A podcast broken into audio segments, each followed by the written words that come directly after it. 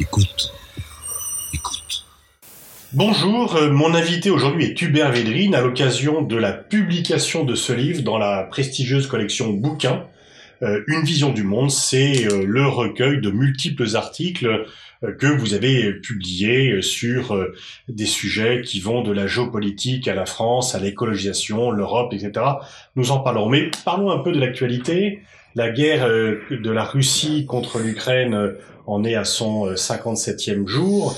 Euh, quel bilan, quel premier bilan vous faites de cette guerre qui vient remettre en cause un peu beaucoup de présupposés géopolitiques? Alors, le premier bilan, ce serait le nombre de morts euh, en Ukraine euh, et du côté des soldats russes. ce serait le, les conséquences sur le fonctionnement de toute la partie de l'économie mondiale qui travaillait avec la Russie ou l'Ukraine, par exemple, dans le domaine agricole, les, céréales, c'est très très très important pour des pays comme l'Égypte et beaucoup de pays de la, rive sud. Et tout ça n'est pas strictement interdit par des sanctions, mais ne fonctionne plus parce que les, les, banquiers n'avancent plus, les assureurs euh, n'assurent plus, etc., Il y a les, effets déjà produits, déjà mesurables, hein, indépendamment de la suite, parce qu'on n'est pas sûr des scénarios à venir, les effets sur la euh, sur euh, l'Occident, puisque ça a rechoudé l'Occident, ça a réveillé l'Alliance Atlantique, donc euh, l'OTAN, réveillé l'esprit de défense dans beaucoup de pays européens qu'il avait complètement abandonné depuis belle lurette, comme l'Allemagne ou le Danemark, mais au sein de l'Alliance. Pour le moment, les Occidentaux sont homogènes, mais ça dépend un peu des scénarios après.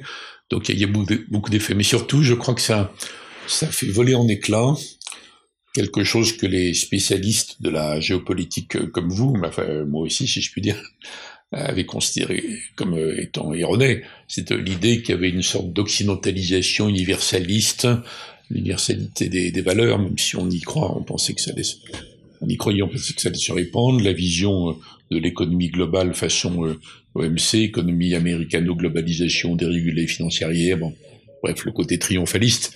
Alors on savait bien depuis longtemps, il y avait eu le 11 septembre, il y avait eu la crise de 2008, il y avait eu la, montée en puissance de la Chine à partir de Xi Jinping. Tout ça avait eu lieu. Il n'y avait rien qui était assez euh, bouleversant et directement perturbant, euh, comme euh, l'attaque de la Russie en Ukraine. Et là, ça, à mon avis, ça pulvérise la vision que les Européens avaient sur la marche du monde. Or, ils étaient restés plus, plus utopistes et plus idéalistes que les, que les Américains. Donc, il y a quelque chose qui est terrible. Pas tellement parce qu'il y a eu une complaisance par rapport à Poutine, me semble-t-il. on peut discuter hein, sur les attitudes historiques les Européens et Américains par rapport à la Russie, mais parce qu'il y a eu une espèce de vision optimiste en disant tout ça c'est terminé, c'est le passé. Les problèmes ne se règlent plus par la guerre, ils se règlent plus par la violence, et de toute façon on est quand même l'avant-garde morale et politique de l'humanité. Donc il y a une espèce de croyance euh, sous la forme bijounours hein. en Europe, sous une forme plus arrogante aux États-Unis, tout ça est pulvérisé. Donc la question de maintenant, ça va être de savoir comment comment on atterrit. Dans, dans cette atlas que nous avons coécrit, l'atlas des crises et conflits, sur le conflit Russie-Ukraine, il y avait une hypothèse qui n'était pas l'hypothèse majeure, mais qui était quand même ouverte, un conflit ouvert entre Kiev, qui aurait obtenu un soutien militaire occidental, et Moscou, qui espère une victoire militaire sans réaction occidentale, reprend, avec des conséquences stratégiques incalculables.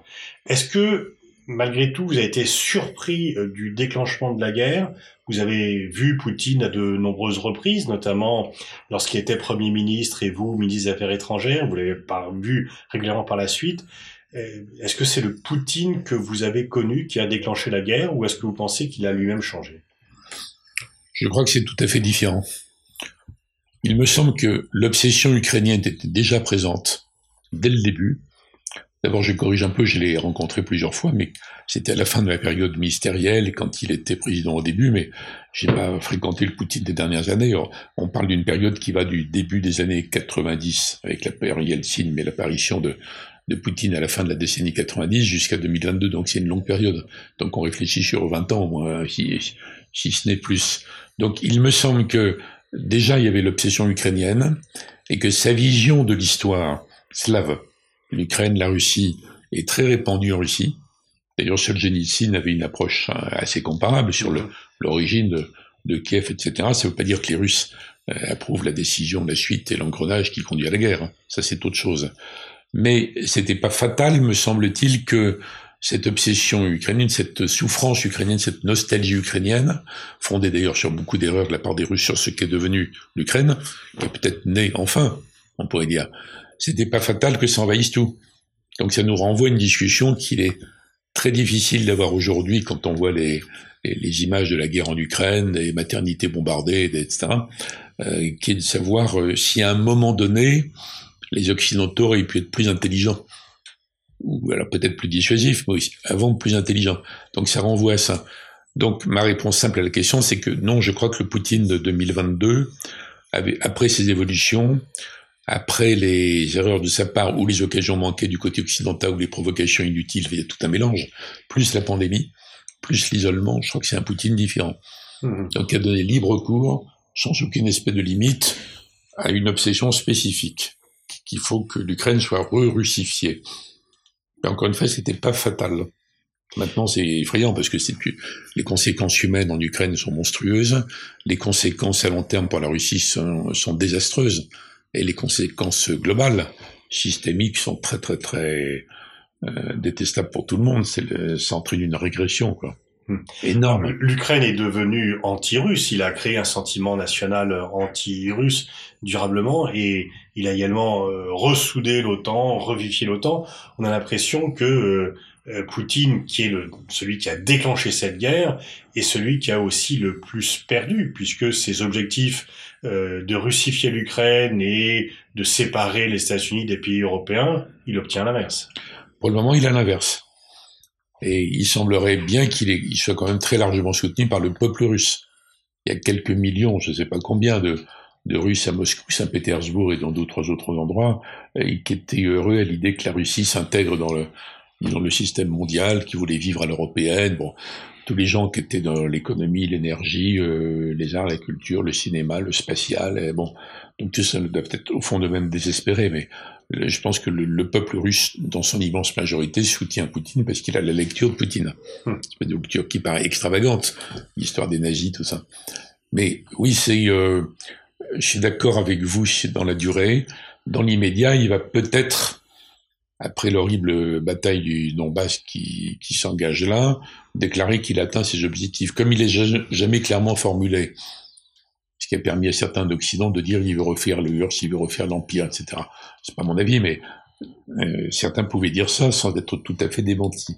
Mais dès lors que, compte tenu des difficultés rencontrées et du fait que les, toutes les tares qui affectent son armée, indépendamment d'un armement, sophistiqué, il peut tout à fait décider qu'il euh, a atteint son objectif. Hmm. Ça serait dans le Donbass. Et, là, on entrerait dans un chapitre différent parce que euh, je ne sais pas comment réagirait le président ukrainien. Mais s'il dit cela, est-ce qu'une paix est possible entre l'Ukraine et la Russie? Avec un gain territorial de la Russie si la Russie veut garder les territoires qu'il a euh, conquis depuis le 24 février. Il ne peut pas dire qu'il a fait cette guerre pour rien, Poutine, vu les destructions que cela a créées. Et donc, euh, euh, est-ce qu'il va rendre les territoires qu'il a conquis ou est-ce qu'il va vouloir les garder, ce qui est le plus probable? Et du coup, un accord ne sera pas possible avec l'Ukraine et on venait partir pour une longue période où les Occidentaux vont maintenir les sanctions à l'égard de la Russie. Oui, en fait, personne n'est sûr de rien. Hein. Donc on peut simplement réfléchir. Oui. Euh, alors on n'imagine pas Poutine après cette décision totalement aberrante. Rappelons que quand il a pris la décision d'attaquer, il était sur le point d'obtenir, grâce aux efforts de Macron et du chancelier allemand Scholz, un certain accord de Biden, si ce n'est du système américain, c'est plus compliqué. La, la, la relance d'une vraie négociation sur la sécurité en Europe, celle-là même dont Kissinger regrettait qu'elle n'ait pas eu lieu après la fin de l'URSS. Donc ça paraissait quand même énorme comme gain politico-diplomatique. Alors les services secrets savaient qu'il y avait aussi des plans d'attaque, mais ils ne pensaient pas que ce soit l'option numéro un, sauf ce qu'ont dit les Américains, qui ont certainement des choses internes, et les Anglais, donc euh, juste avant. Donc euh, il s'est lancé là-dedans, et en effet, il a besoin de présenter un, résultat. Un résultat. Donc il pourrait inventer que euh, il a libéré, prenons son vocabulaire, hein, extravagant, mais il a libéré l'Est de l'Ukraine. Donc à ce moment-là, il y aurait une situation qui est, russophone, culturellement russophile, pas forcément poutinophile, parce que vous avez dit quelque chose de très juste, c'est qu'il a, il a créé, il a recréé l'Ukraine moderne. Il peut raconter historiquement, comme plein de Russes, que l'Ukraine n'a jamais vraiment existé, qu'elle était partagée, ta. C'est pas faux, mais c'est plus vrai maintenant. Donc il a créé quelque chose qui est une Ukraine qui va vivre à l'européenne. Alors, imaginons qu'il euh, dit j'ai atteint mon objectif, euh, donc les combats s'arrêtent, cessez le feu. Ça dépend entièrement de la réaction de, du président ukrainien ou des dirigeants ukrainiens du moment à Kiev. Qu'est-ce qu'ils vont faire? Ils pourraient dire euh, c'est intolérable, il faut continuer le combat jusqu'à la, grâce à l'armement, non pas de l'engagement militaire de l'OTAN, mais le, les armes qu'on nous donne, le combat jusqu'à la libération. Ou alors ils pourraient dire euh, la mort dans l'âme, on est obligé, comme les Finlandais en 40, qui avaient résisté vaillamment à l'URSS et qui avaient accepté à un moment donné de perdre une partie de la Finlande, je crois que c'est la Carélie, il pourrait y avoir une réaction de ce type en disant euh, on ne renonce pas, il faudra faire des référendums jour venu, mais on veut faire vivre la, euh, la moitié ou les deux tiers de l'Ukraine qui reste.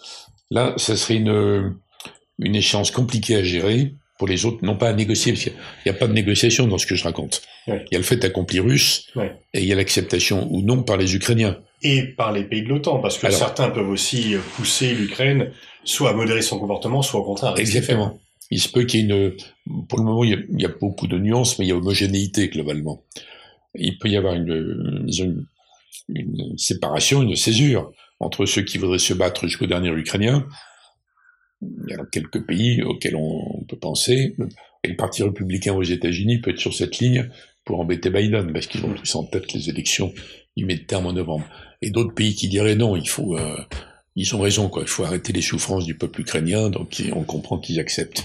Après, il y a toute une série de, de décisions en chaîne à prendre. Est-ce que la l'idée de faire entrer l'Ukraine dans l'Union européenne a, la, a une consistance réelle? Je pense pas, mais c'est de l'ordre du, symbolique, mais c'est puissant en termes symboliques.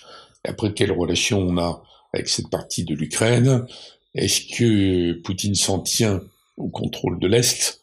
Ou est-ce qu'il veut, il reprend la rhétorique de la neutralisation à sa façon, c'est-à-dire la démilitarisation de l'ensemble de l'Ukraine? Donc c'est très, je conclus comme vous que c'est une affaire de longue haleine, c'est une guerre du jure, et après c'est un conflit qui sera pas réglé, donc c'est une sorte de conflit euh, gelé, enfin gelé et purulent en même temps.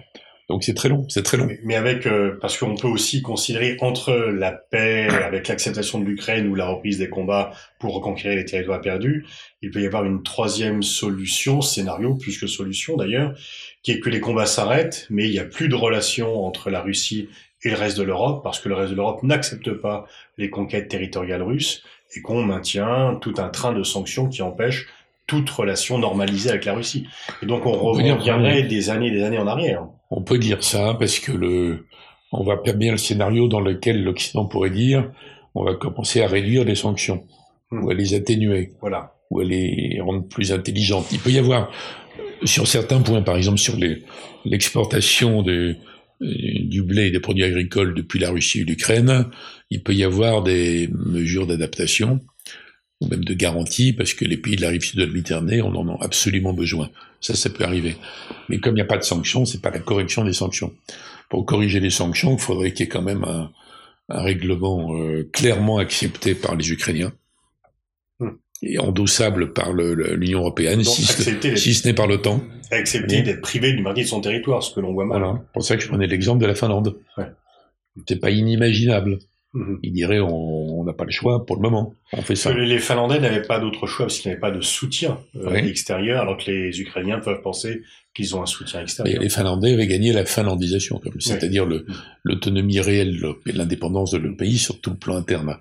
Donc pas d'engagement dans une alliance, mais une vraie liberté sur le plan euh, politique, économique et social. Bref, il y, a une série de, en dehors de la guerre elle-même, on n'a pas pris l'autre hypothèse, mais la guerre peut durer, en vrai. Et il peut y avoir une aggravation, il peut y avoir une escalade, il peut y avoir un élargissement, toutes sortes d'autres hypothèses. Terrible. Mais là, on, a, on, a mis en avant les hypothèses qui se passeraient euh, en cas de, pas de solution, mais enfin, d'arrêt des combats. Et c'est vrai que la, les dissensions entre occidentaux seraient visibles. Et dans aucun des scénarios, il y a un processus de début, de commencement, de sortie des sanctions. Donc on était déjà dans un monde où la mondialisation heureuse globale avait disparu et où les États-Unis et la Chine avaient commencé à désimbriquer leurs économies. D'abord, fait l'inverse pendant 30 ans. Il y avait déjà ça. Donc en plus, on a la, mise au banc de la Russie et de quelques pays autour, genre Kazakhstan, etc..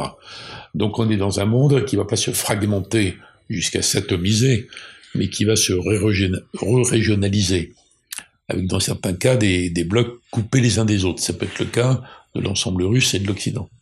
Et pas forcément, de, pas forcément de la Chine et des autres. En tout cas, il faut repenser tout ça, parce que ça n'a rien, ça n'a plus rien à voir avec l'idée de la mondialisation qui a prévalu, en tout cas en Europe, depuis 30 ans. Depuis assez longtemps, euh, vous alertez sur le fait que l'Occident a perdu le monopole de la puissance et qu'il faut donc réagir et agir autrement que si on l'avait, s'il l'avait conservé. On voit bien là que sur le terrain des sanctions, le reste du monde ne suit pas les Occidentaux et que euh, la plupart des pays euh, ont à la fois condamné l'agression russe, mais n'ont refusé de suivre les Occidentaux pour prendre des sanctions à l'égard de la Russie. C'est très frappant, oui. Alors en effet, depuis le temps que je dis, l'Occident a perdu non pas la puissance, ni la richesse, mais le monopole. Hmm. Euh, le géopoliticien singapourien que vous connaissez bien, Kishori Maboubani, me dit, vous n'allez pas assez loin. C'est la fin de la parenthèse occidentale. Ce qu'il appelle la parenthèse, c'est les trois, quatre siècles pendant lesquels les Européens puis les Américains ont contrôlé le monde. Bien ou mal, c'est un autre débat, mais en tout cas, ils avaient ce monopole. Qu'ils n'ont plus. Alors moi, je ne vais pas jusqu'à sa théorie, je pense pas que c'est la fin d'une parenthèse.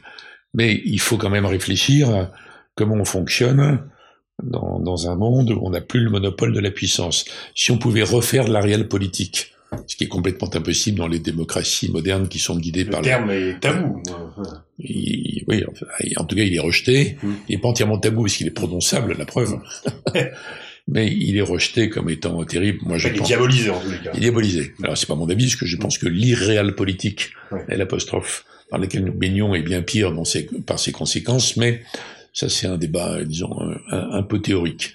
En tout cas, si on faisait de la, avec une vraie stratégie, on aurait dit bon, on a perdu le monopole, euh, il faut à tout prix éviter une coalition contre nous, et si on veut préserver nos intérêts vitaux et nos valeurs, alors moins prosélyte qu'avant, mais enfin on y croit pour nous. En tout cas, il faut être très très intelligent avec l'ensemble des émergents. Il faudrait les jouer les uns contre les autres, faire du Kissinger global, et surtout éviter de rapprocher la Russie et la Chine. Dans cette politique-là, ça aurait dû être la priorité. L'inverse a été fait. Il s'est passé exactement l'inverse. Plus ou moins inconsciemment, enfin exactement l'inverse. Donc au jour d'aujourd'hui, l'état du monde réel, il est donné par les votes à l'Assemblée générale des Nations unies, où il y a une quarantaine de pays, 40, mais représentant la majorité de la population mondiale, parce qu'il y a la Chine et l'Inde dedans, l'Indonésie et des tas d'autres, qui refusent de condamner l'agression russe, qui est pourtant évidente, caractérisée, il n'y a aucun doute normalement. Il y a quand même une série de pays qui n'aiment pas ce que fait Poutine, mais ils disent c'est pas notre, euh, on n'a pas à s'engager là-dedans, on n'a pas à trancher. C'est une histoire des Occidentaux, puis on a tellement reproché aux Occidentaux qu'on ne va pas aller à leur aide sur ce point.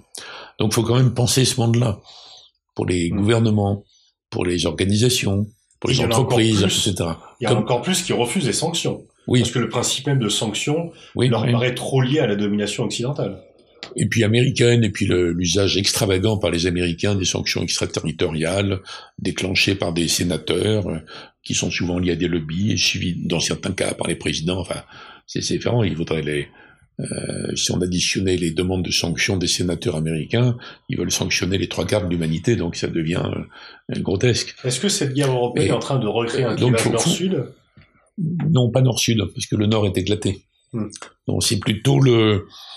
Euh, il y avait l'Est et l'Ouest et le troisième monde, le tiers-monde. Donc c'est plutôt le non-alignement, je dirais. Oui. Alors, à l'époque du non-alignement de Bandung, il y avait une, conception idéologique, et c'est anti-impérialiste, etc. C'est même plus le cas, là. Donc c'est pas l'époque de Nehru, de Tito, de Sokarno, c'est autre chose. C'est autre chose, Chouenlai, c'est autre chose. Mais c'est un non-alignement de l'ensemble des pays qui veulent pas être euh, pris dans l'affrontement entre les Occidentaux, l'Alliance Atlantique et la Russie, et qui veulent mener leur propre barque sur la base de leurs propres intérêts. Ils n'ont pas forcément d'idéologie commune. Euh, ils pensent pas non plus que le, le monde va être complètement post-occidental mais ils pensent que l'Occident ne peut plus faire la loi non plus complètement. C'est entre les deux. Et alors après, chaque pays va, va mener sa barque. Hein. Mais la Turquie est dans le, dans, mm. dans, le cas dont vous parlez, de pays de l'OTAN mm. qui n'a pas voté les sanctions et qui continue à jouer un rôle très intéressant à observer, puisque en, fermant l'accès à la mer Noire, les deux détroits contrôlés Dardanelles et Bosphore contrôlés par la Turquie, ils ont empêché le renforcement de la flotte russe mmh. en mer Noire. Mmh. Alors que l'équivalent du, du croiseur là, qui a coulé, il y, en a, il y a deux équivalents en Méditerranée. Qui ne peuvent pas rentrer. L'un qui vient de l'Est, Vladivostok, l'autre qui vient de la Baltique, qui ne peuvent pas rentrer. Donc voilà l'exemple d'un pays qui est la Turquie, mais on pourrait en prendre dix autres, hein, mmh. et qui mènent leur propre politique, qui vont pas être en, en guérilla permanente avec l'Occident, mais ils veulent pas être engagés automatiquement. Ça, c'est un monde quand même entièrement nouveau mhm. par rapport à l'idée euh, que se sont fait les Européens de la mondialisation depuis 30 ans. Donc il faut penser ce monde-là. C'est un peu ce que vous faites dans ce livre, bouquin. C'est la première fois que dans cette collection, il y a des, un bouquin sur la géopolitique, parce que c'est plutôt de la littérature d'habitude. Il y a un bouquin de, avec les textes de Chevènement, donc il y a pas mal de politique étrangère, mais en effet, c'est, j'en suis ravi, c'est une, c'est une question, mais il faut être honnête par rapport à des lecteurs potentiels, et c'est des réflexions sur 25, 25 ans. Oui. C'est pas une série de textes d'aujourd'hui, c'est échelonné sur euh, les 25 dernières années. Mm-hmm. Et donc, c'est mes réflexions, mes réactions à l'évolution du monde, la mondialisation, euh, l'Europe, la France, et puis le volet, en effet, écologisation que vous avez mm. cité. Mm mais tout n'est pas d'actualité. Alors j'ajoute que l'éditeur Jean-Luc Barré, qui est maintenant le patron de la maison bouquin, m'a dit qu'il faudrait quand même que vous fassiez une préface pour expliquer comment vous êtes devenu réaliste. Parce que c'est pas naturel. Les Français sont pas réalistes, ils sont chimériques, encore moins les Français de gauche, donc ils sont, il faut expliquer ça. Et alors du coup, je me suis pris au jeu, il y a une petite préface inédite où je raconte ça. Et pour moi, le, le choc du contact avec la réalité, si je puis dire, alors que je baignais dans un, un milieu familial euh, super ouvert, sympa, euh, catho de gauche, etc. Le choc, c'est la, la notion de la responsabilité. Quand je suis devenu, par les hasards heureux de la vie, conseiller diplomatique de François Mitterrand, j'étais très jeune, j'avais 34 ans. Et la première fois où je me dis, on me demande une note parce que le prénom reçoit le roi d'Arabie, puis le lendemain c'est le chancelier allemand, ou c'est je ne sais qui, le japonais. Première fois, même s'il y a des tas de notes qui arrivent du Quai d'Orsay, en disant mais qu'est-ce que je vais dire là? Au, nom de quoi est-ce que j'ai un avis là-dessus? Et si jamais il suit mon avis, qu'est-ce qui se passe? Donc, ce qui m'a fait changer brutalement des situations assez sympathiques et confortables où on donne son avis comme ça, on est pour ceci, contre cela, on s'engage, on a brusquement les conséquences. Alors, je suis pas sûr d'avoir bien connu Max Weber à l'époque, mais enfin, la différence entre l'éthique de conviction et l'éthique de responsabilité m'a saisi en entier. Et après, mon évolution est donc liée, euh, c'est pas une histoire idéologique, c'est pas une bataille d'idées, c'est pas du tout franco-français. Donc très souvent, je prends des positions qui sont décalées par rapport au débat franco-français. C'est une réaction euh, à partir de cette notion d'esprit de responsabilité et sur la façon dont évolue le monde tel que je l'ai découvert après. Ce qui vous, voyez le choc contre le manichéisme euh, en permanence contre le manichéisme, contre la... à l'époque de George W. Bush, j'étais ministre, j'avais dit euh, le manichéisme est une très vieille euh, religion, le mani, tout ça, qui est originaire de Perse et qui est réapparu aux États-Unis hein, récemment. Mais en réalité, l'Occident est manichéen, hmm. plus ou moins. Et puis il y a quand même des, des courants de pensée plus subtils, mais les manichéens, hein, c'est beaucoup plus commode de dire on incarne le bien, on combat le mal, c'est plus agréable quand même hmm. par rapport à ça. Alors moi je suis pas du tout manichéen, pas du tout du tout. Et donc ça c'est euh, le choc. C'est pas, confortable. Hein. C'est c'est le choc de le fait de dire voilà je suis en responsabilité. On ne peut pas uniquement euh, faire des déclarations enflammées sur euh, la liberté des peuples. Il y a aussi des conséquences directes quand le président de la République française prend des positions. Ben oui, hmm. c'est aussi bête que ça. Hmm. voilà donc ça m'a ça m'a amené. Après ça s'est nourri des événements bien sûr la fin de, de l'Est-Ouest, la fin de la guerre froide, la fin de l'URSS, la réapparition de la Russie, les événements. Sur on souvent euh, et politique, et vous pensez que c'est pas, c'est une opposition qui est factice, qui n'est pas dans la réelle. C'est complètement factice. C'est comme le, le, droit de l'homisme. Évidemment, on peut pas, on peut pas mener une politique étrangère en ignorant les droits de l'homme. Mais les droits de l'homisme, ça veut dire prosélytisme.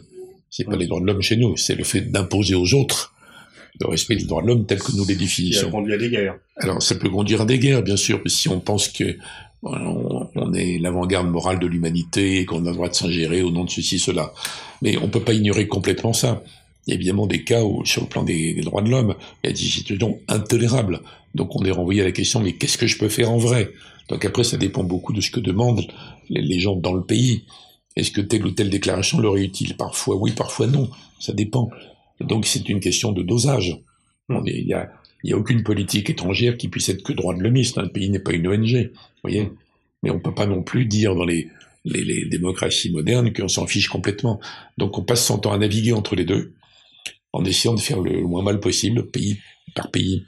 Ça, c'est une approche réaliste qui n'est pas manichéenne, hmm. qui évidemment n'est pas soutenue, n'est pas comprise par les, les gens qui sont euh, tout d'un bloc, vous voyez. Bon, mais comme la discussion est quand même stimulante, je trouve ça intéressant au fil du temps, au fil des années, au fil des décennies, d'alimenter cet échange.